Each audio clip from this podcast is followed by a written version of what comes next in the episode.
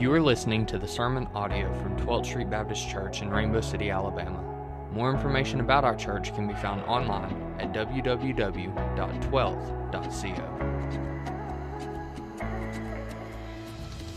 I don't think I've ever walked up to preach to uh, Aerosmith before.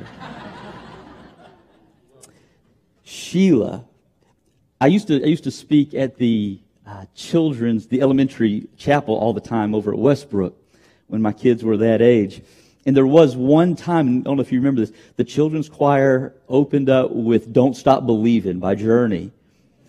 It was, it was strangely inspirational. I, I'm not sure what the point was, but it was really inspirational. Uh, if we haven't met yet, my name is Dave Bolin, and uh, for the last several months we've been attending here, and we have recently joined. And I can't begin to tell you uh, what this fellowship has meant to us over these last six to nine months. Um, you guys have loved us, opened up your uh, hearts to us, and we are just so grateful to be here. And for the opportunity to uh, bring the word today uh, is an honor. I had some great advice from uh, Tommy Puckett earlier. He said, Dave, just get up there, let it rip, and anything you mess up, Thomas will fix later. and uh, I'm going to really lean into that today. And we'll we'll see what happens.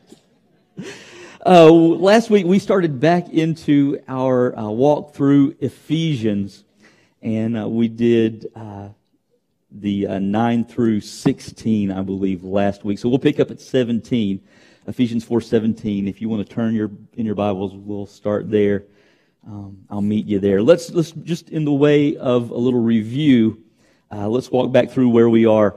Paul is under house arrest in Rome, uh, but he is the busiest prisoner in the empire.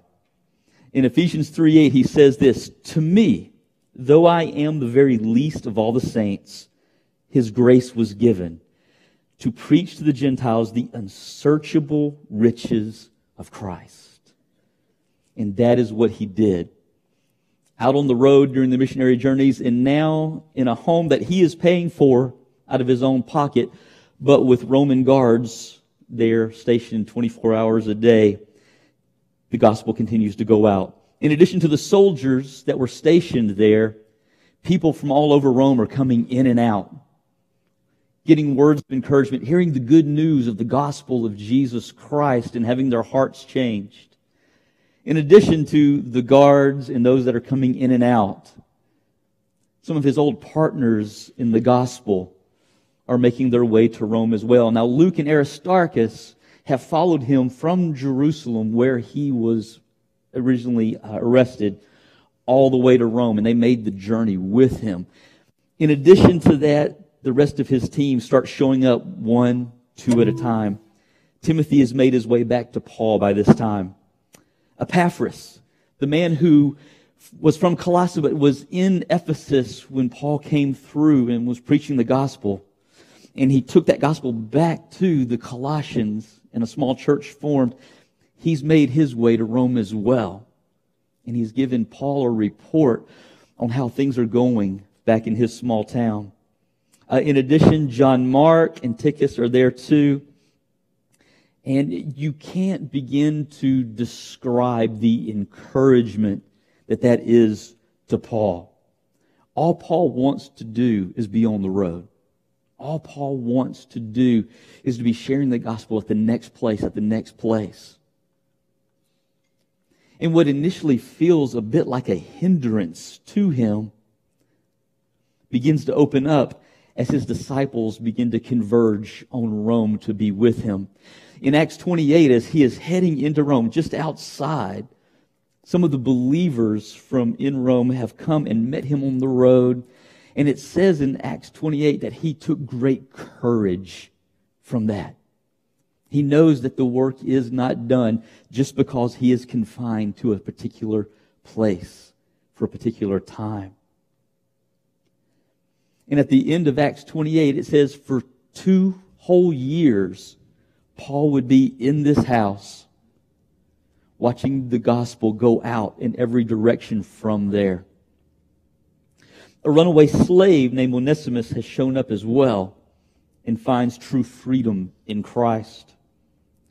As Paul is getting reports from the different churches, he begins to dictate letters to the church in Ephesus, to the church in Colossae, and he drafts a letter to Philemon, the slave Onesimus's owner, asking that, that Philemon might take him back as a brother in Christ.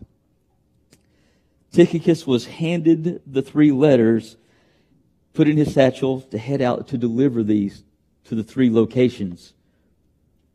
Can you imagine having three books of the Bible in your satchel and having to make the journey back from Rome through Asia to drop those off? Does he have any idea the gravity of what he's holding as he makes that journey? It's amazing. I wish we had time to spend to just talk about how precious each of these men were to Paul and what they meant to him and what God did to bring them all together into one place in one time like that. But that's for another day. Tychicus heads to Ephesus to deliver this letter that we have been digging into right here Ephesus is one of the five largest cities in the world at that time. It's a modern city. It's a port city where fortunes could be made. It was a hub of the Roman Empire where power brokers wielded their strength on a daily basis.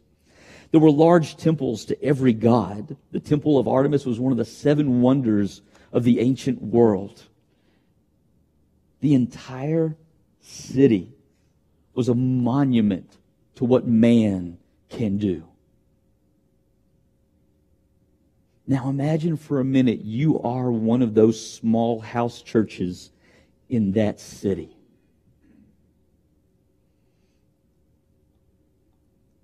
How daunting is that task of taking the gospel to a city like that? Josh, you have a group that meets in your home, correct? How many are in your group? 10, 12. Imagine that it was your sole job to reach Etowah County with the gospel. Just your small group. It's a pretty daunting task. Now let's take that small group and sit them in the fifth largest city in the world today, Mexico City. 21 million people. How much bigger is that task? They have to feel absolutely overwhelmed. And Paul knows this, so he, he pens the letter with that in mind. And he wants to send them just a few words of encouragement and challenge to maybe take some of that pressure off of them. In chapter 1, he tells them that Christ is lavishing his grace on his people, filling all things with the knowledge of the goodness and the power and the reign of Christ. He's restoring and uniting, and the church gets to play a part in that. In chapter 2, he tells them that though they were dead in their sin, but God, being rich in mercy, made them alive in Christ. He reminds them that they're no longer strangers and aliens, but fellow citizens in the household of God, with Christ as their cornerstone. In chapter 3, the mystery of the gospel is revealed that God is building his body of believers from every tribe and every tongue. That it's not just the Jews, but the Gentiles also get a seat at the table now. That they might be partakers in the promise of Jesus Christ. And then in chapter 4, because of that, in 4 1, he says that we are called to walk in a manner worthy of the gospel, worthy of the high calling. And for 12th Street today, all the promises and challenges that are laid out in the Ephesian church in this letter are our encouragements and our challenges today.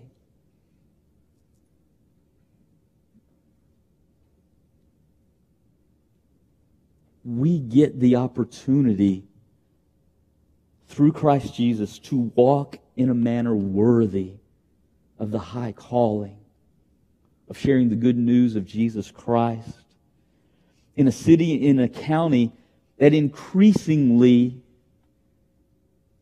has turned its back on Jesus. That's daunting. And you guys have been through an awful lot in this past year, and there's not as many of us here as there was, which can make that task feel all that more daunting.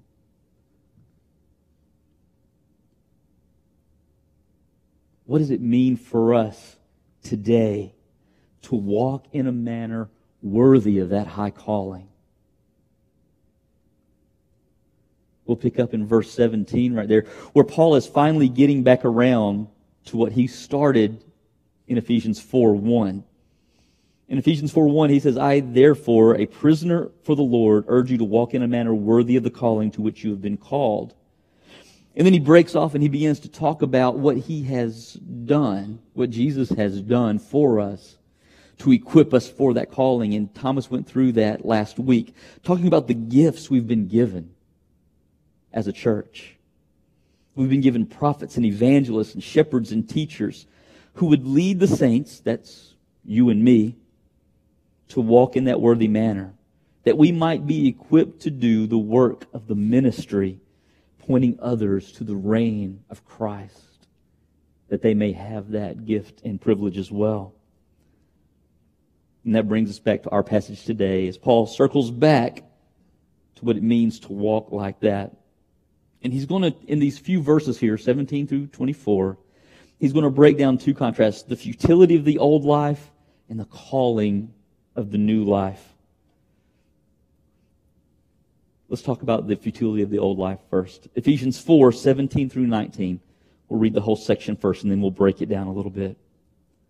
Now I say this and testify in the Lord that you must no longer walk as the Gentiles do in the futility of their minds. They are darkened in their understanding, alienated from the life of God because of the ignorance that is in them due to the hardness of heart. They have become callous and have given themselves up to sensuality, greedy to practice every kind of impurity. When I was in seminary in New Orleans, my wife Robin worked as a nurse in the hospital and we were sitting on a Saturday night saying, you know, and she told me, she said, Dave, I've got a, a patient that is on my floor that's dying of AIDS. Sunday is usually when all the family members come and visit, and he's never had anybody that has been there. Maybe you could come, and maybe y'all could just talk a little bit. Maybe you could bring a newspaper, and you could just read the paper to him. And I said, fine. So I, after church, went by, picked up a copy of the Sunday Times Picayune, and headed over to the hospital. And I read the paper cover to cover for him. And he loved all the news of the city and everything that was going on. And I read it all the way through the advertisements and store brochures and everything, and then sat it down. And he says, Dave, tell me about yourself. And I told him that I was a, a seminary student. And he began to well up and he began to cry. And he said, You know, I was a seminary student one time. And I said, Really? Tell me about that. He was saved at a pretty young age, and he came to seminary hoping to change the city. But he said something that broke my heart. He said, But there were just some things in my life that I did not want to let go of. He said, I enjoyed my friends in the city. I enjoyed going out and doing the things that they did. He said, and the drinking led to drugs, and the drugs led to women. And my life slowly began just to fall apart around me. And I was ultimately diagnosed with AIDS. And he said, I, I don't know how I got here.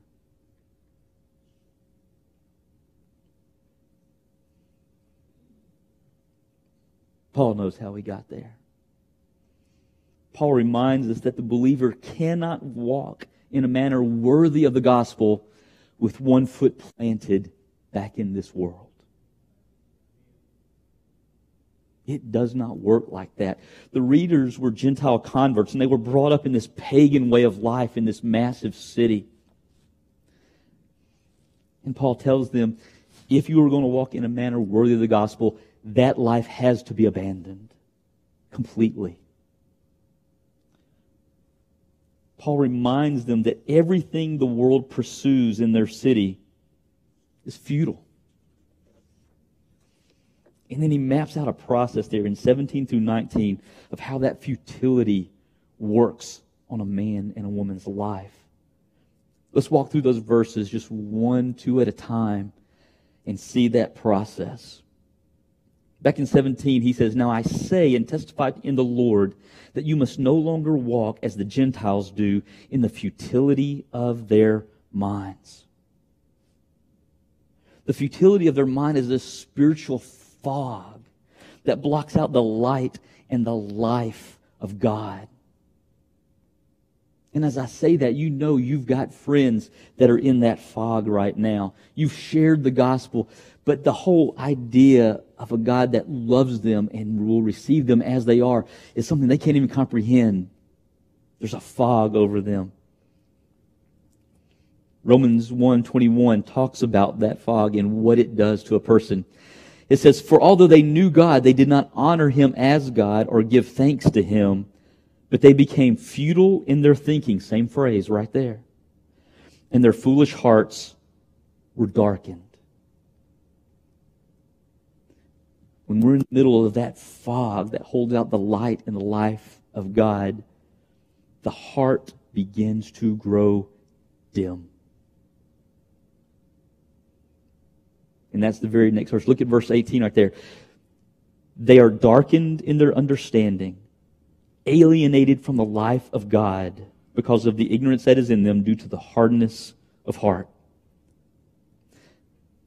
So the futility of their thinking, the fog that sits in there, dims the light of God in their life. And as it gets darker, cut off from the life of God, their hearts begin to harden. And in the language of the Bible, the word there is the same word we get petrified from. Their hearts become like stone. What does that do to a man and a woman? Whose hearts begin to harden in that manner. Romans 2:15 says this, they show that the work of the law is written on their hearts while their conscience also bears witness. Man knows right from wrong. God's written it on their heart. You don't have to tell a man or a woman, don't murder, don't lie. They know that. It's written on their hearts. But as our hearts begin to harden, as we become more and more alienated from the light and the life of God, the conscience can't do its work anymore. They don't begin to feel anything. So, what's the result of that? Let me read 18 and 19 together. They are darkened in their understanding, alienated from the life of God because of the ignorance that is in them due to the hardness of their heart. Verse 19. They have become callous and have given themselves up to sensuality, greedy to practice every kind of impurity. You see where it's going. The fog of the futility of the mind leads them to a darkened place where their hearts cannot feel. The conscience does not work. And when the conscience doesn't work and you don't feel anything, you begin to search for feeling everywhere. You know anybody like that?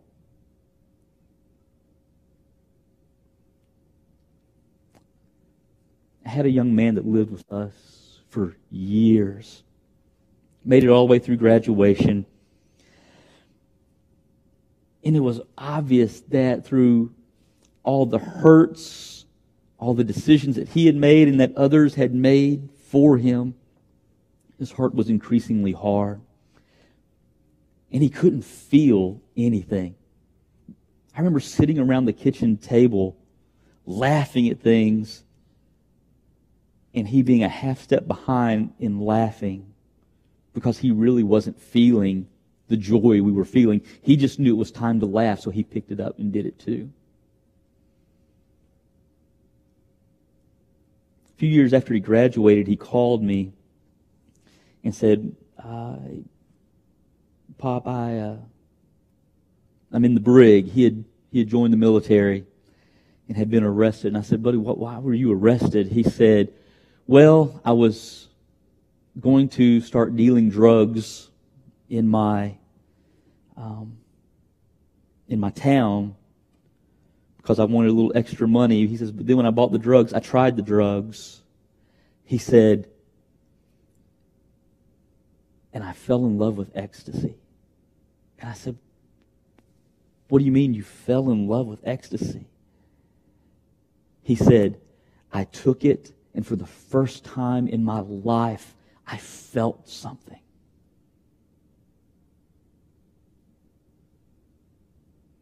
You don't have to go too far in this world to find people that are reaching out for anything and everything that might let them feel something in their hearts. You can probably find that where you work. You can probably find that among your neighbors. But something happens to a heart that sits in the futility, in the fog. And the light begins to go dim and the heart begins to harden and they begin to reach for things that they hope will satisfy them, maybe for just a minute.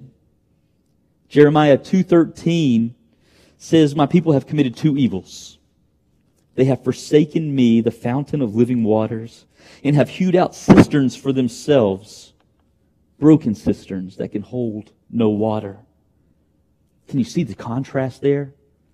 On one side, we've got a God who is a fountain of living water, and he wants to pour into you and give you life and hope and joy and peace and everything that your heart searches for.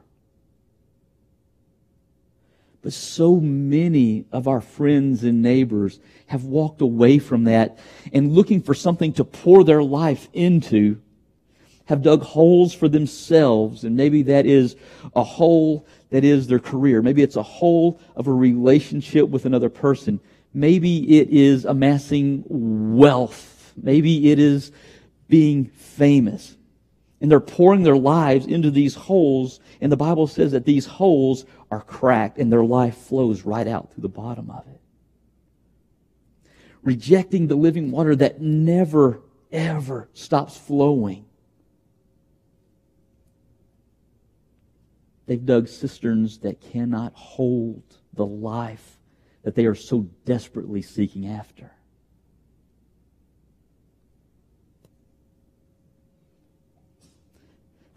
The Puritan preacher Thomas Brooks said this that God did not cast man out of paradise that he might find another paradise in this world.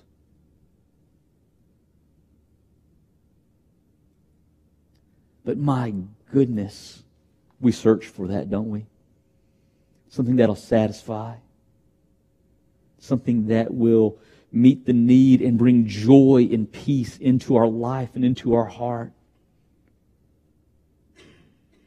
God's not going to let you find that in anything but Christ. So, what's the contrast?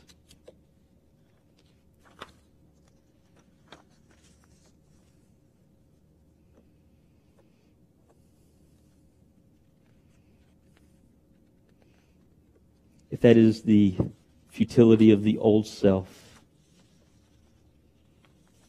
move too soon. What is the new life that we are being called to? Look in Roman, um, Ephesians 4, 20 through 24.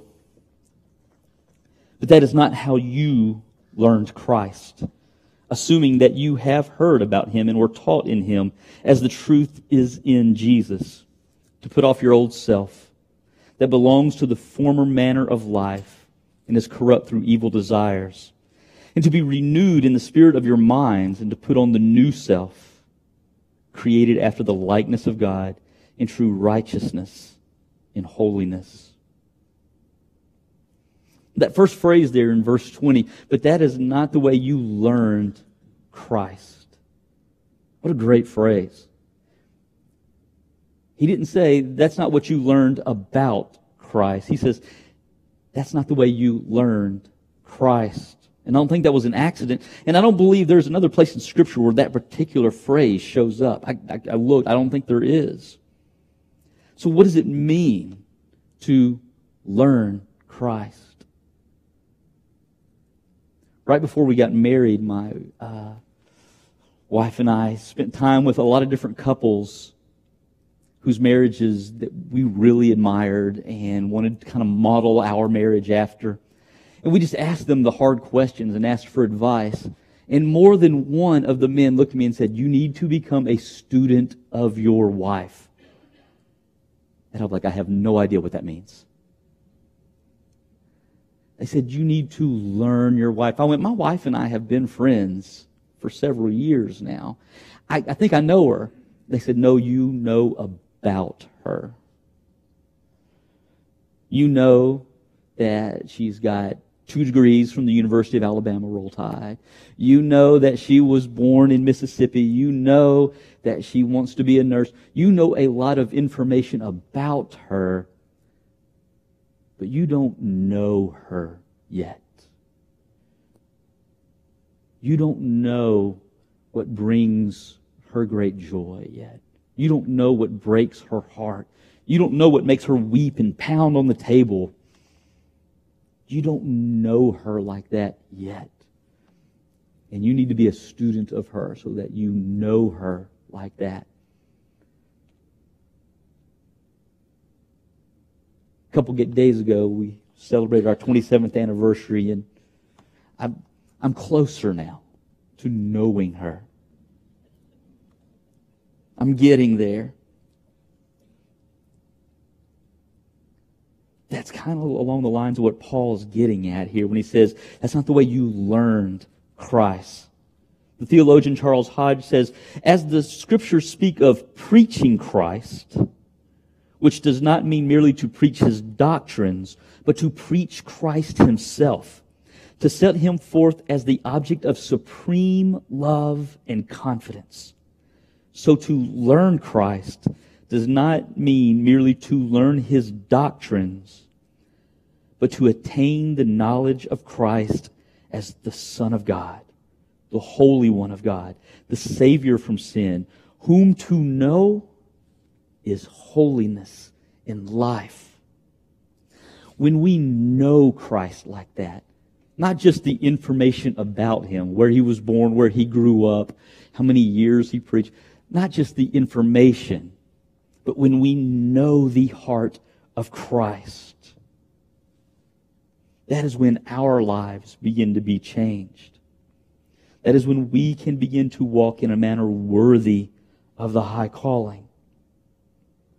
He says, but that is not the way you learned Christ. And then in verse 21, assuming that you have heard about him and were taught in him as the truth is in Jesus. Now, when he says right there, assuming that you've heard, assuming that you were taught, he knows that they were taught. He's the one that taught them. He did go to Ephesus. He did do the teaching there. What he's saying is, you do see the contrast, right? That Jesus is the truth. He says right there in verse 21, and the truth is in Jesus. The Bible says that Jesus said, I am the way, the truth, and the life. No one comes to the Father except through me. And if we're going to know Jesus, if we are going to learn Jesus, if we are going to sit in the middle of that truth, then something in our life has to change, right? we can't sit in the middle of that truth. We can't sit in the middle of that knowledge and not be changed. So what is the change? Verse 22. To put off the old self, which belongs to the former manner of life and is corrupt with its evil desires. So this idea of putting off the old self, putting on the new self, the image there is of taking off and putting on clothes when we lived at Big Oak Ranch, one of the rotating chores for the houses was the pigs. And any time the month came around where we were in charge of the pigs, I had a set of coveralls and rubber boots that were out in my shed that I went out there, I put on, I went and I did the pigs, and when I came back, I left them in the shed, I'm taking off the coveralls, taking off the boots, leaving them in the shed because they reek to high heaven. And you could wash them, and you could scrub them, and you could bleach them, and you are still going to smell like a pig. And the day we moved off of Big Oak Ranch, March of 2014, we sent those clothes right to the dumpster. They could not be saved. And that is the idea that Paul says here. We've got to shed off this old self like it's pig clothes. There is no life, there. there's no light there. To put off the old self which belongs to the former manner of life and is corrupt with evil desires. The old life, it's got to be discarded completely. It's already disintegrating around them. Romans use a, uses a bit more urgent language here when it talks about the old self. Romans 6 6 says this We know that our old self was crucified with him in order that the body of sin might be brought to nothing, so that we would no longer be enslaved to sin. You want a resurrected life? Everybody wants a resurrected life, right? But if you want a resurrected life, something has to die. We don't get to the resurrection if there is not death. Your old life has to die.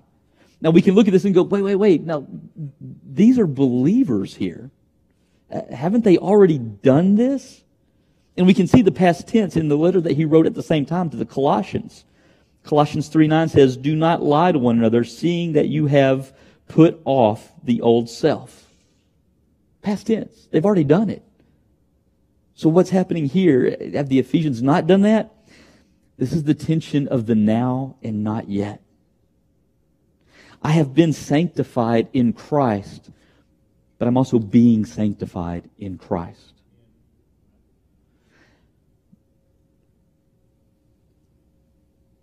There's something that's happened in my life but it's still something that God is still working on in my life as well.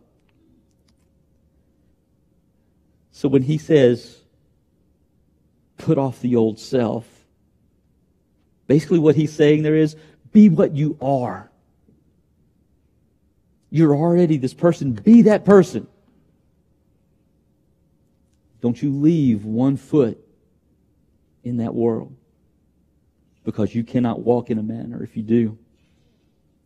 Verse 22, moving on, he says, To put off the old self which belongs to the former manner of life and is corrupt with its evil desires. Verse 23, and to be renewed in the spirit of your minds. That is so crucial to living this life. And that's why in Romans 12, 2, Paul says, Do not be conformed to the world, but be transformed by what? The renewal of your mind. Same thing right there that you may be able to discern what the will of God is, what is good and acceptable and perfect. An outward change will not suffice because it never lasts. The change has to begin inwardly. The way we think, the way we view the world.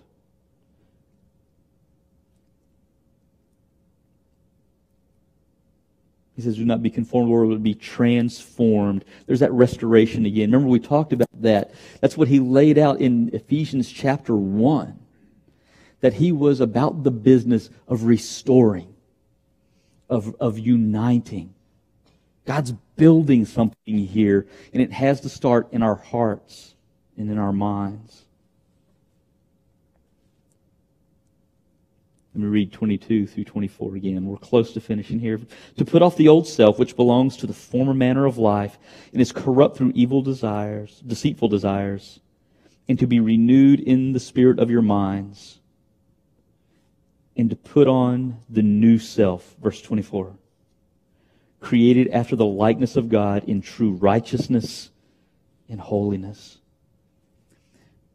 We shed off the old self, the pig clothes not worth saving. Don't even look back when you drop them. to put on the new self. What is that new self? It's created after the likeness of God. True righteousness, holiness. This is what we were created to be. Recreated in the image of God, holy, righteous, and able to walk in a manner worthy of our calling.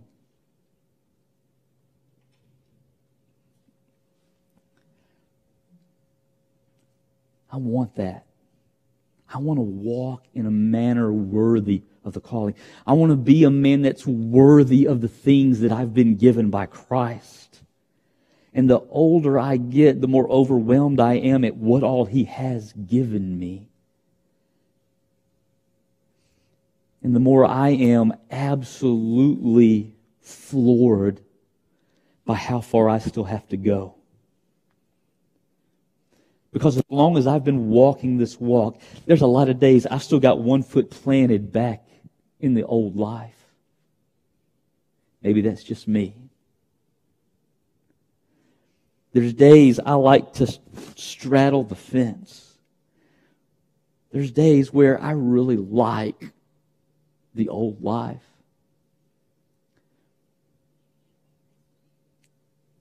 But I know that I've been called to something else. I've been called to something higher. That I've got brothers and sisters in Christ that I need to be here for, that I need to encourage, that I need to challenge, that I've got friends that are outside the camp that need the gospel of Jesus Christ, and they are watching me. And I am called to be more. And like you, I can look out at Etowah County and I can be daunted by the idea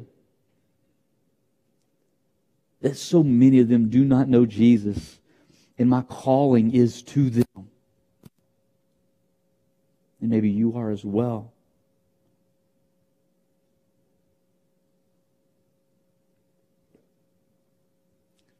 So join me.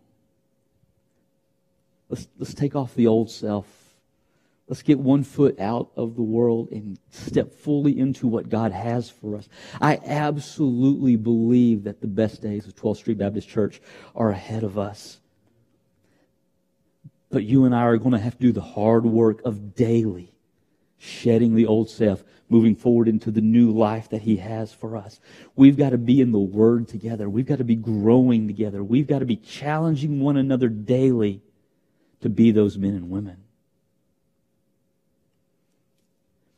I'm going to pray for us. Are we going to sing? Are we singing? Let's sing a song. We're going to pray. Um, I'm going to be down here. If you need to talk to somebody, maybe you have never ever shed off that old self. Maybe you have never stepped into a relationship with Jesus Christ. And it's time to do that today. I'll be right down here.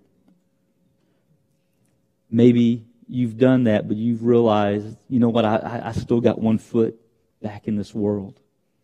I still got work to do. If you need somebody to pray for you, we're right down here. We would love to pray with you. Let me pray for all of us right now. Father, I give you thanks. Father, for your word, for the challenge of shedding off the old life and embracing and holding on to the new life that you've given us in Christ. Father, I know that my brothers and sisters in here, they want to reflect and show this county the reign of Christ in their life. Father, there are so many things that can potentially hold us back from that, Father, and we confess those things to you now. And we lay them at your feet, asking you to do your work. Father, for each person in this room, I pray that you will speak to them right now in a voice they know beyond a shadow of a doubt is you. And you reveal to them exactly where they are and what they need and that you will give them the boldness to come after it for your honor and glory in Jesus' name. Amen. Thank you for listening to the sermon audio from 12th Street Baptist Church. Feel free to share this with anyone you meet, and we pray that this sermon helps you to be more like Jesus as 12th Street seeks to make apprentices of Jesus by being a family for families.